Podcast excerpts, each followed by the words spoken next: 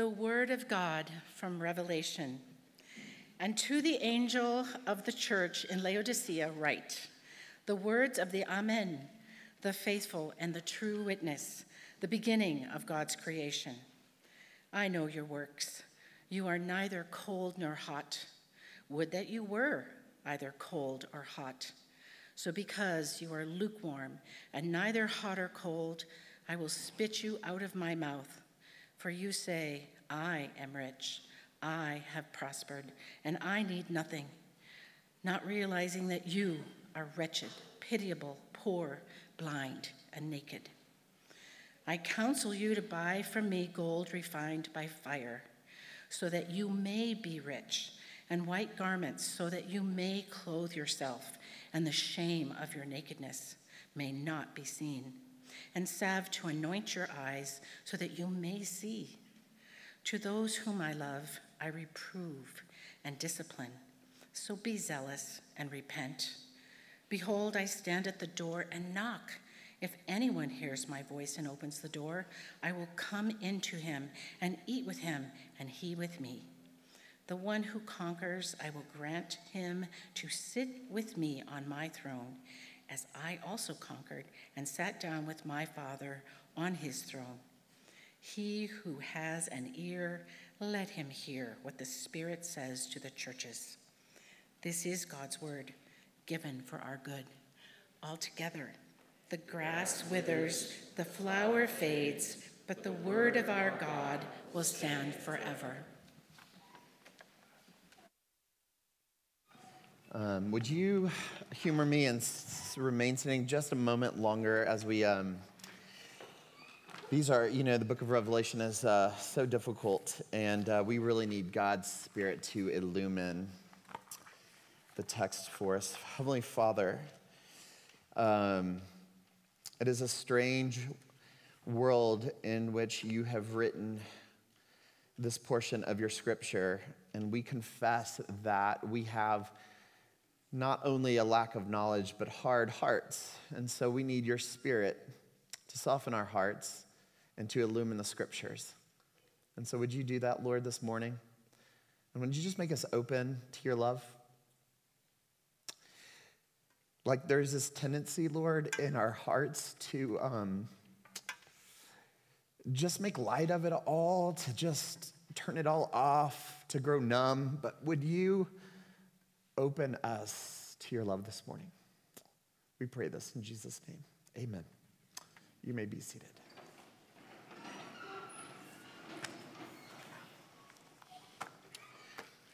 Well, good morning, everyone. It's really good to be back and to be with you. It really is a, um, a distinct honor and privilege to be our pastor. If you are visiting, we're really glad that you are here. Uh, we are, we've recently begun a sermon series on the book of Revelation. And I know there are a few of you who are ready to get to that place where there's like locusts with human faces on them. You're like, what's that about? You're ready for that? So, not yet. All right, just chill out, weirdos. I'm kidding. I'm kidding. But what we have said is that the, this final book of the Bible, Revelation, it's a gift. It's not just telling us weird trivia about the future, but it's trying to speak to us in this very moment. And we know this for a couple of reasons, but, but mainly because the whole book of Revelation begins with these seven letters that are written to seven churches. And two weeks ago, we looked at one of those letters, and what we heard read for us just now is the seventh letter of those seven. And this particular letter shows us a lot, but mostly it shows us that Jesus sees us. Like he really sees and knows our spiritual state. And what he sees is so important for us to grasp. Jesus is going to help us to know ourselves and to be honest with ourselves and I know, like, I know that we all want to know ourselves better. That's why we're obsessed with Enneagram and Myers Briggs, some template to tell us who we are. And those things are fine. Everyone relax, they're fine. But today, we get something better. We get Jesus peeking into our soul and speaking truth. When my children were younger, uh, I would read them classic children's stories. Um, but I really tried to read like the original versions of these children's stories, not the Disney ones, and I always found that they were more poignant and more dark, right, than the Disney versions that we were, that at least I was more accustomed to. And there's this one story that hits hard, and it's the emperor's new suit. Uh, do you know that one? But do you like know the original version, the one that was written by Hans Christian Andersen? Allow me to begin by quickly retelling this story because it's going to help us understand how this letter works. So there's this emperor who loved nothing more than to be in his dressing room, and he had a different suit that he wore every hour of the day. And it was really a point of pride that he was the most well dressed person in his entire kingdom. And as you read the story, there's this temptation to understand him as like a vain person, but I think the word smug might be a better word. Smug, self satisfied, self congratulatory, really pleased with himself, feeling superior. Well, two con artists come into town and sold him on the idea that they have really expensive magic cloth and that they can tailor for him the most magnificent suit. And it wasn't just that the suit was expensive or extravagant, it's that the suit actually had magical power. And what was this power? Well, anyone who looked at the suit, it could test that person. The magical qualities of the suit could tell if you were dim witted or stupid or not, or if you were fit for the office or fit for office, particularly in his kingdom. And the way that things worked was is if you could not see the cloth, it meant that you were dim-witted and unfit. But if you could see it, if you could see it, that meant you were in elite company. And so the king thought to himself, you know, if I were dressed in a suit of this cloth, I would be able to find out which of my men were unfit for their offices, and I could distinguish the clever from the dim witted. And so his entire goal was to judge other men to see if they were clever or dull. So the king sends for his most trusted advisor, right? His oldest friend. I mean, surely this man can test the cloth.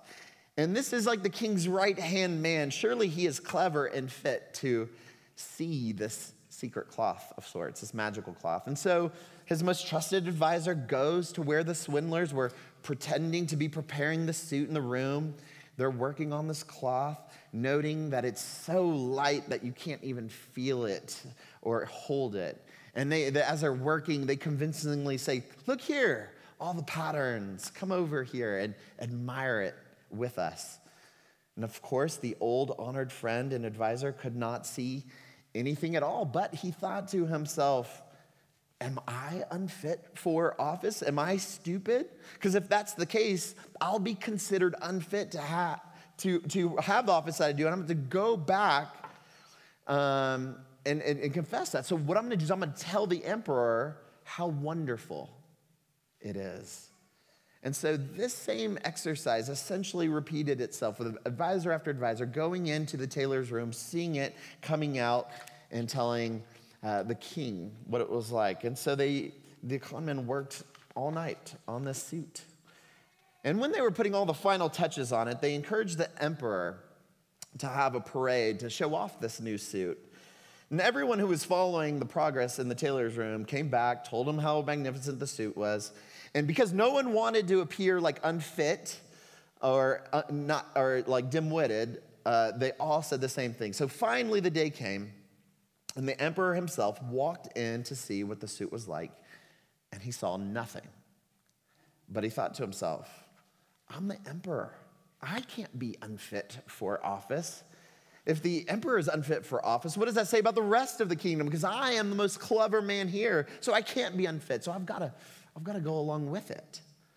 So he dons the invisible suit after undressing until he was completely naked He puts on the suit, he admires the quality of the, of the materials, looks at himself in the mirror, thinks about how good he looks. He thinks that everyone is going to see him looking so magnificent because maybe everyone else can see the cloth except for him. And so the day comes, and he goes on his procession, and he makes a parade throughout the city, and everyone is playing their part, exclaiming how wonderful the suit is because they all know the deal and its magical quality that the suit can re- reveal. And so there are these men, they're even like walking behind him, holding his train or whatever, this lightweight material that no one can even see or feel. And then finally, a little boy in the crowd looks up and says, He's naked. He's not wearing anything. And there's this nervous laughter, and everyone realizes we've been duped. We've been conned. The emperor is naked. Now, when you read this story, in the mind of Hans Christian Andersen, the way that the story is written, the young boy is a hero because he is exposing the smugness of the emperor. And so here's the point What if you had a friend who knew you so well that he could show you your blind spots, or how you've been deceived, or how even how everything in your life is all formed together to maintain these lies that we tell ourselves? What if you had a friend like that little boy who could show you where you've been deceived? And what if that friend could show you your spiritual blindness that makes you spiritually smug in an effort not to expose you or embarrass you, but to really help you? Wouldn't you want that? Wouldn't you really want to know yourself better, better than an Enneagram could reveal? As we study this letter from Laodice, to the Laodiceans, I, I, I want you to hear it like a friend to you and to me, warmly shoring up these blind spots. Parts of it are going to sound harsh, but it's an act of love. And so, my approach this morning for sort of uncovering the meaning of this letter is just going to come by two points. First, we're going to look at the sickness in Laodicea. And, we're, and by understanding the historical context, it's really going to open up the meaning of the letter. And then we're going to look at our second point the sickness in the Western church, the one that you and I are in. So, first, the sickness in Laodicea. As I begin to tell you about this particular city and its context, all the words that Jesus writes to them are going to make a whole lot more sense. So, listen carefully. If you were looking at a map, you would notice that Laodicea is situated between two cities. 10 miles on one side is the city of Colossae. Uh, you know that city because that is the city that Paul writes a letter to his friends, uh, the letter to the Colossians. Now, on the other side, six miles away, is the city called Hierapolis. And these two cities were kind of known for two things. Colossae had a cold spring, and Hierapolis had a hot springs. But Laodicea had neither. And so Laodicea had to pipe in water via aqueducts, six to 10 miles to their city. And by the time that it arrived, it was so far from the original source that it became lukewarm. And although the water looked beautiful, it was actually not drinkable, at least not at first, because something about the source in which the water was coming from and the, the transportation mechanism, the water was filled with this inordinate amount of calcium deposits and other minerals, and it needed time to settle. And this means that the water would arrive to them it, it, oh, through this transportation process, it became emetic.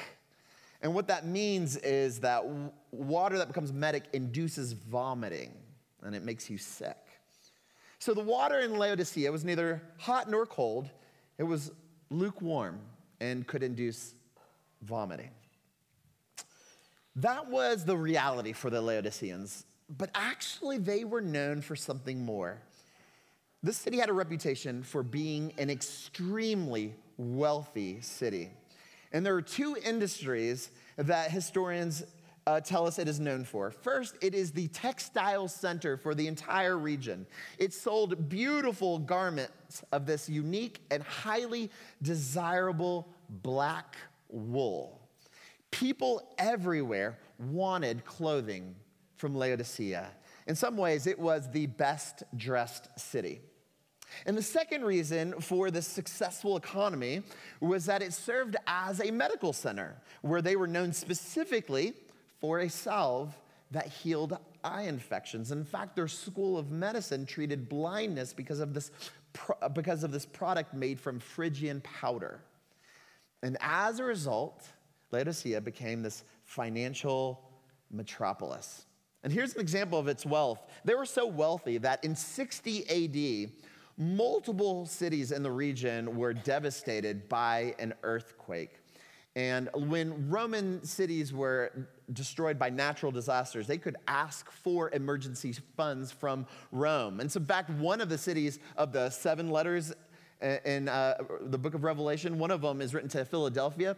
Philadelphia was also destroyed by the same earthquake, and they were, they were beneficiaries of these funds from Rome, but not Laodicea. Laodice- the Laodiceans did not take a single penny because they were so wealthy, they were able to rebuild their city with their own resources. Totally self sufficient. All right, you're starting to get a picture of this city, what it was like.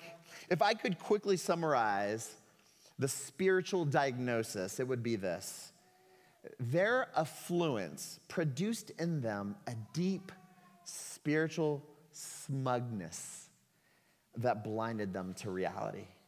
And their churches did not look any different from the society in which they resided. That, that is the sickness in Laodicea. So now what I want to do is I want to work through Jesus' words as he speaks right to their context with profound specificity. And I want to build a bridge to show you the parallel sickness in the Western church, the context in which you and I reside. And this is my second point the sickness of the Western church. I hope, what I'm hoping, is that by allowing these words to pour over us, it will help dissipate our spiritual smugness. Let's begin in verse 15 and 16. Look there in your text. The Lord says, I know your works. You are neither cold nor hot. Would that you were either cold or hot. So, because you are lukewarm and neither hot nor cold, I will spit you out of my mouth. Now, the Laodiceans knew exactly the reference here. They knew their water came from two sources, one hot, one cold, producing terrible water. They have made the mistake of drinking it before, before it settled, and vomiting it up. They know what he's saying. Now, think about the metaphor. If hot means having a passionate faith for Christ, then cold means not believing in Christ. You know, y'all see that? And yet, in this text, Jesus is saying that he would prefer the option of the church of Laodicea even being cold. That option is even better than being lukewarm in the middle. Could he really mean that? Like, not believing in Christ is better than lukewarm? And the answer is absolutely. See, being cold is actually one step closer to knowing Jesus than being lukewarm. Being lukewarm is a much more dangerous position, more than being cold. See, people who are spiritually cold have, on some level, dealt with the claims of Christ. They know where they stand. It's not great, but they do not presume upon God's grace because they know that they are not converted and that they do not belong to Him right? So that's not an ideal situation, but at least they are not presumptuous and self deceived. But a lukewarm person would identify as a Christian, but has no existential need for him. And that self deception is so stinking dangerous. And think about it, it's like a, a doctor, right, will become seriously frustrated with a patient when, after a person is given a clear diagnosis, he or she still refuses to believe that they're sick. And therefore, the medical treatment prescribed by the doctor falls on deaf ears. Lukewarm Christianity may acknowledge that Jesus is a doctor, but who cares if you don't think you're sick or have much need for him? especially if disaster is on its way. Can you guys see how the, how the Western church is filled with lukewarm or cultural Christians? Let's continue. Verse 17 and 18. Look back in your text. For you say, I am rich, I have prospered, and I need nothing, not realizing that you are wretched, pitiable, poor, blind, and naked. I counsel you to buy from me gold refined by fire so that you may be rich, and white garments so that you may clothe yourself, and the shame of your nakedness may not be seen, and salve to anoint your eyes so that you may see. Like the Laodiceans have literally said to themselves, I am rich, I have prospered, and I need nothing. They were the ones who didn't even need funds from Rome after the devastating earthquake. Who needs God when you have yourself? they saw themselves as self sufficient. But Jesus says, You're not seeing reality. Like you're wearing the emperor's new suit. Your situation Jesus, think about Jesus saying this, is really dire, even though you don't feel it that way. It's wretched and pitiable. Like if you could see yourself, imagine Jesus saying, if you could see yourself the way that I see you, it would be similar to like walking down the streets of downtown Denver through one of those homeless shelters. If, if you could see yourself that way, it would actually, it, it awakens your pity, right? It's pitiable. It awakens your pity. It's bad. And Jesus is saying, I know that Laodicea is the financial center of the region, but all of you are actually really poor. I know that your medical school produces a balm to heal your eye conditions, but you're really blind even with medicine. And I know that you are dressed with the finest black wool, but you're naked. You are poor, blind, and naked. But you don't see it because you are spiritually smug. And who's going to tell you the truth? To confront the lie that is being reinforced by every bit of messaging in your culture, an entire city who says, Nice suit, man. Can anyone hear these words to the Laodiceans and see the Western church? Like, we're the ones producing all of the theology books.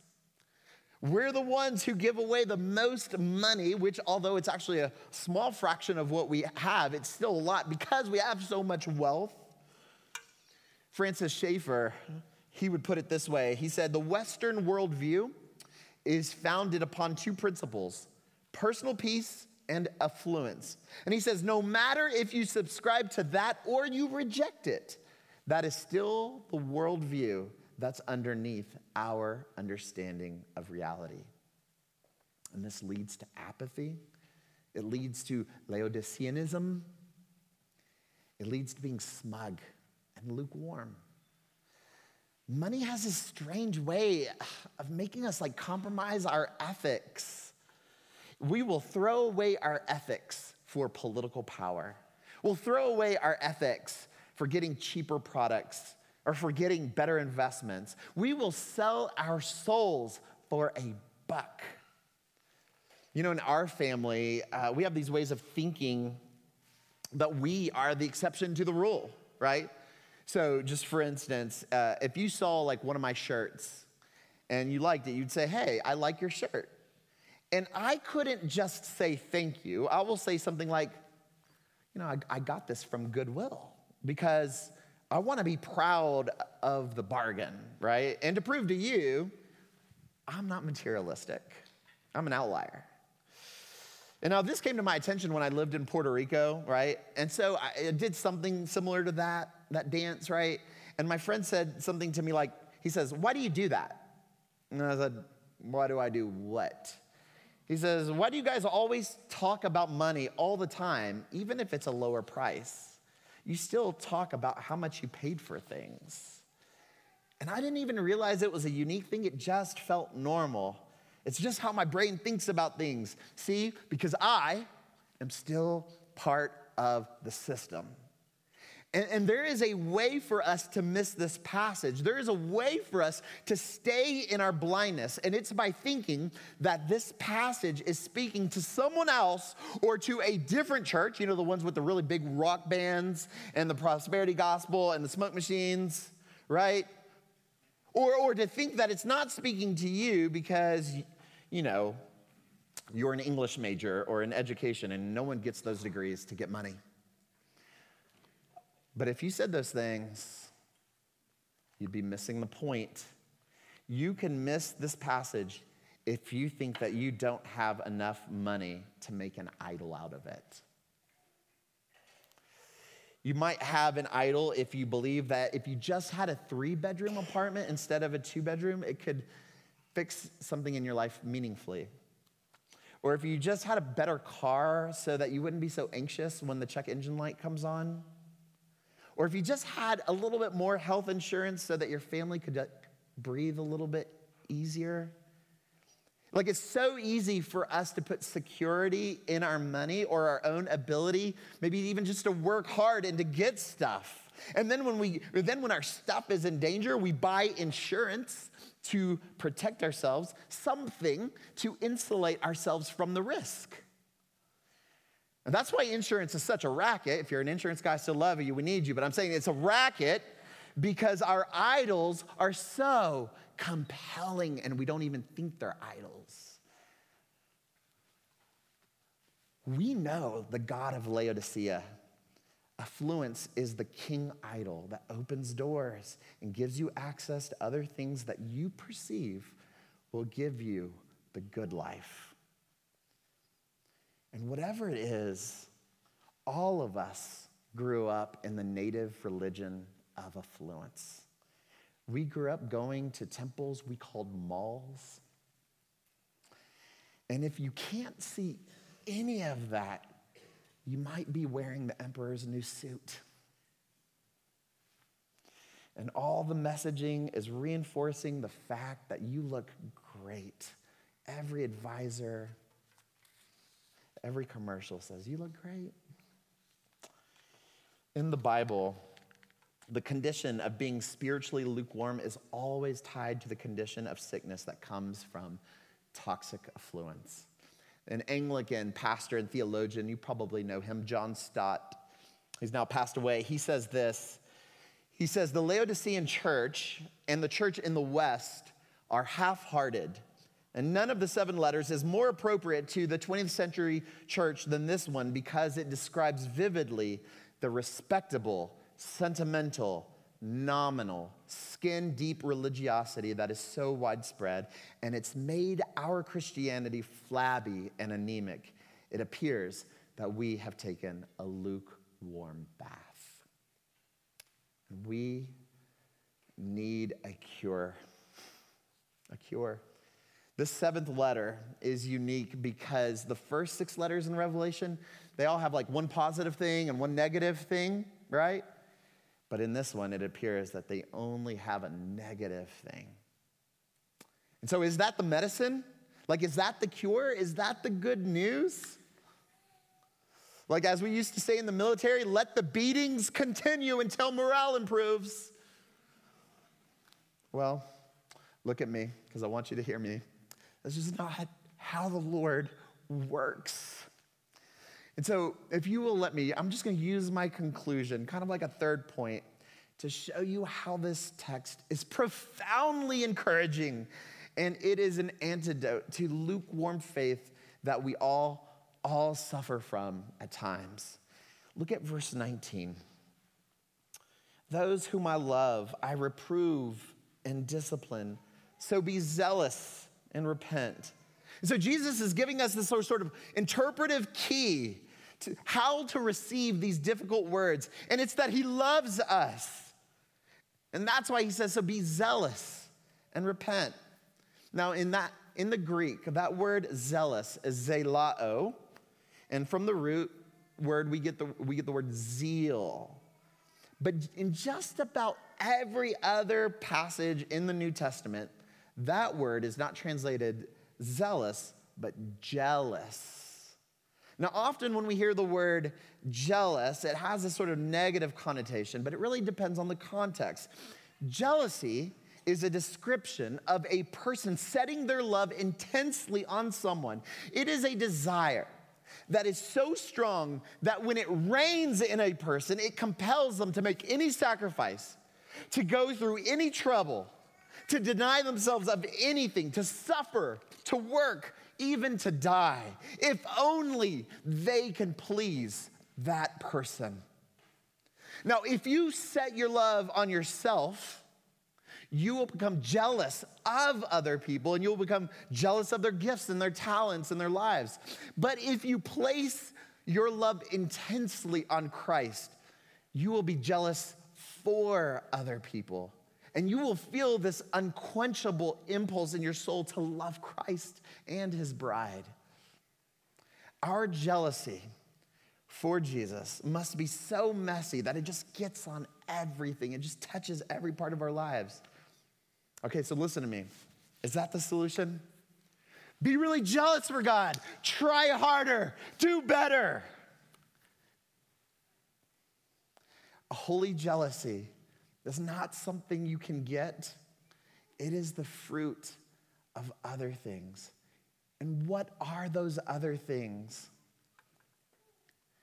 It is a comprehension of Christ's jealous love for you. Jesus, like the little boy in the crowds, sees us just as we are. Like he sees reality. He sees that we are lukewarm, naked, poor, and blind. But he didn't run away from you, he runs to you. He comes to you and he says, Listen, don't. Don't use your affluence to buy a false God. It's not going to work out for you. Instead, Instead, verse 18, I counsel you to buy from me gold refined by fire so that you may be rich. And white garments, not black ones, white garments, so that you may clothe yourself and the shame of your nakedness may not be seen, and a salve to anoint your eyes so that you may see. And this same one ran to take your place. Like he, he left the riches of heaven and he became completely poor for you. And you get his refined gold. He let the Roman guards take all of his clothes off and crucify him completely naked, while you get white, not black, but his white, beautiful garments. And it would be his eyes that get scorched and bleached out, blinded by the sun, completely exposed as he hung on two beams of wood. And you, you get salve to anoint your eyes. And why did he do it? Because he is jealous for you. He has set, he has set his intense love on you. And so you've got to ask are you open to his love?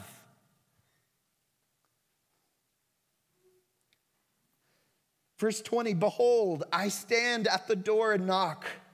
If anyone hears my voice and opens the door, I will come into him and eat with him, and he will eat with me. Notice that Jesus did not ask you to go to his house and knock on the door. No, he is running to you and he is knocking. The chambers of hellish, lukewarm faith have doors that are locked on the inside. Are you open to his love? Does it melt you? He is inviting you to eat at his table. Like when Jesus walked this earth, he was always being rebuked for eating and dining with sinners. Who were these mysterious and unfit friends with whom Jesus dined? It was blind people who were healed. It was poor people who were fed. It was greedy religious people who asked for a tunic and got two. To be open to his love, to open the doors when he knocks, is to say that I am spiritually blind, naked, and poor, the person that Jesus prizes so, so much. And when you see yourself that clearly, the smugness dissipates. And what's left is this unquenchable, jealous love of God that heats up your love. It moves you from lukewarm to fire hot passion for your kind Savior. Are you truly open to his love? And would you sit under it and let it do business with you? Amen. Amen.